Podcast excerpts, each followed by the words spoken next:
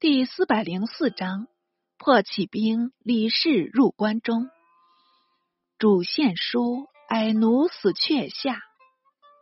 却说李密传檄四方，余道响应，总到史拓手中原，可以映衬。偏偏天命所归，不属李密，却付诸太原留守李渊。渊奉炀帝敕旨。调兵击破真敌儿，遂在太原镇守。会晋阳令刘文静与李密素有婚仪，作罪除名，囚系狱中。渊子世民已随父至太原，与文静素来友善，屡往探视，且代为叹息。文静怅然道。近来天下大乱，性命原轻似鸿毛，除非汉高祖、光武帝复生，或能重见天日。市民道：“君怎知今世无人？我来相省，正欲与君共议大事，难道笑儿女子哭泣吗？”文静乃与市民密谈。想出一种下手方法，请市民父子延取关中。市民颇费踌躇，在经文静附耳受祭，使喜悦而去。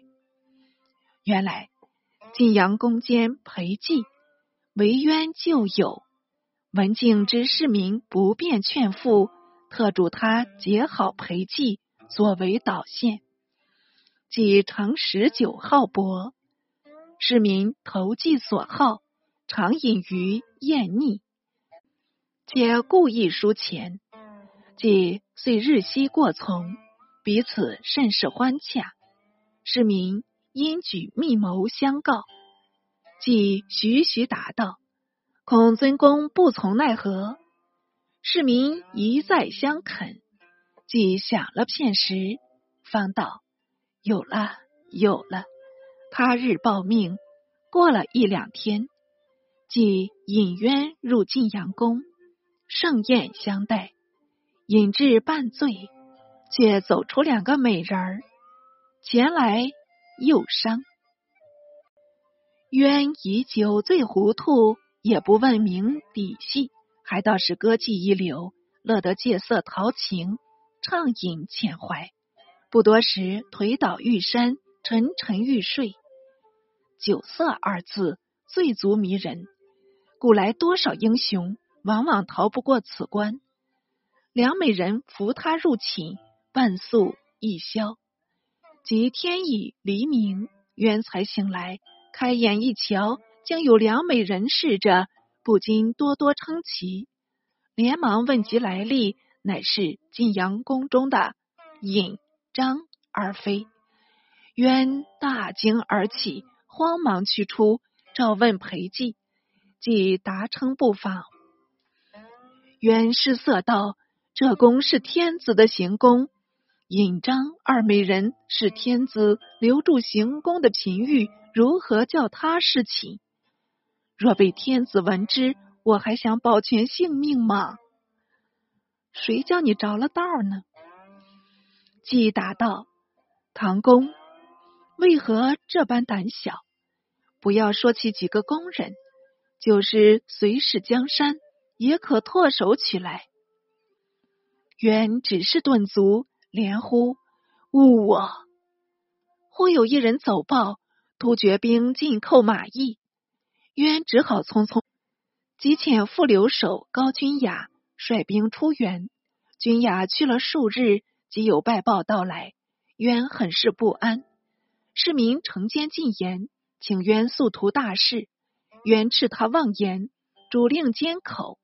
月日，市民在向渊密陈利害，渊始觉心动，喟然叹道：“今日破家亡躯，犹辱一人；化家为国，亦犹如一人了。”话虽如此，但因眷属尚在河东。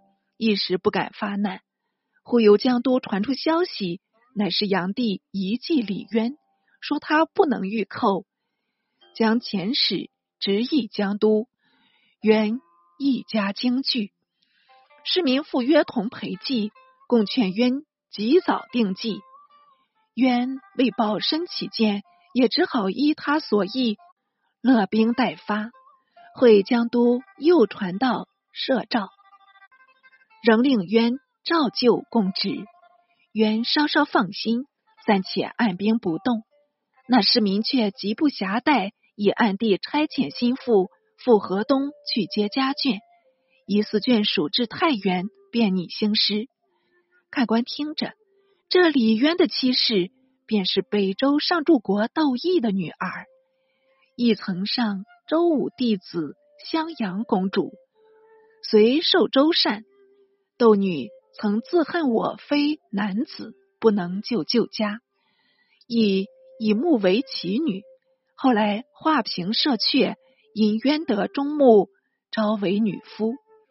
生子嗣，女一，长名建成，次及世民，又赐名玄霸、元吉。一女是临汾人柴少。是时斗士已没，可惜不得见隋灭唐兴。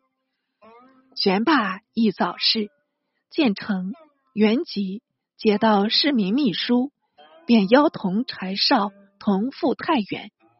那刘文静。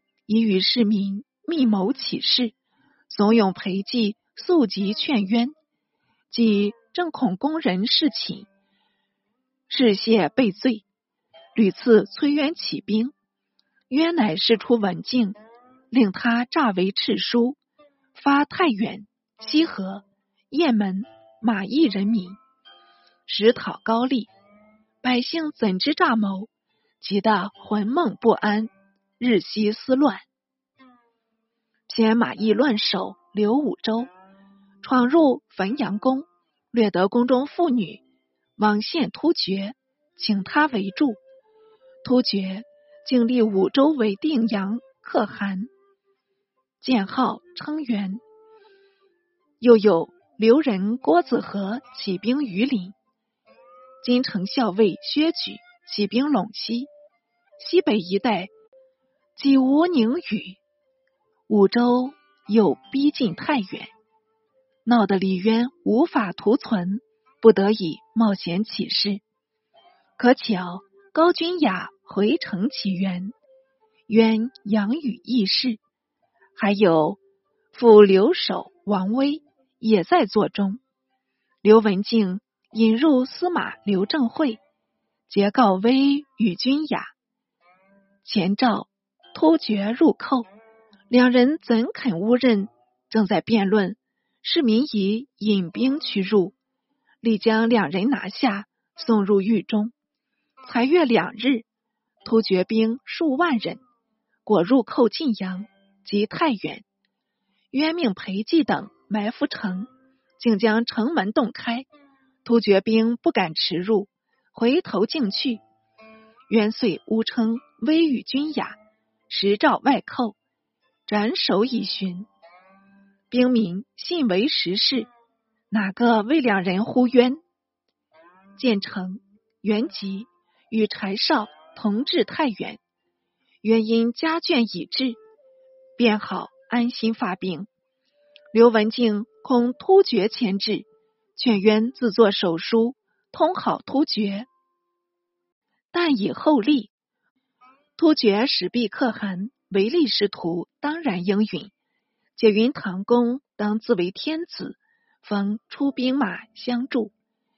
渊不敢骤然称尊，用裴寂计，尊隋帝为太上皇，立代王佑为帝，移袭郡县，改易其制。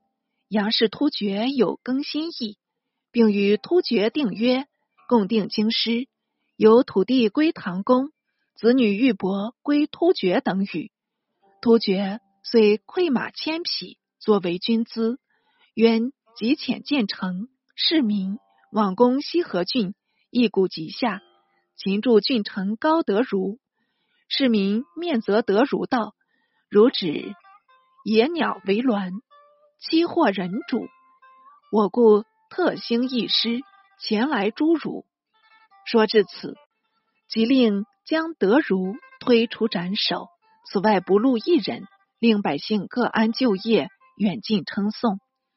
建成市民引还晋阳，王凡止月九日，渊大喜过望，遂自称大将军，开府治官，发仓镇民。裴寂为大将军府长史，遂将晋阳宫中子女玉帛俱移送将军府中。于是尹张二妃由渊老实受用，左拥右抱，趣味可知，以开后世恭维之祸。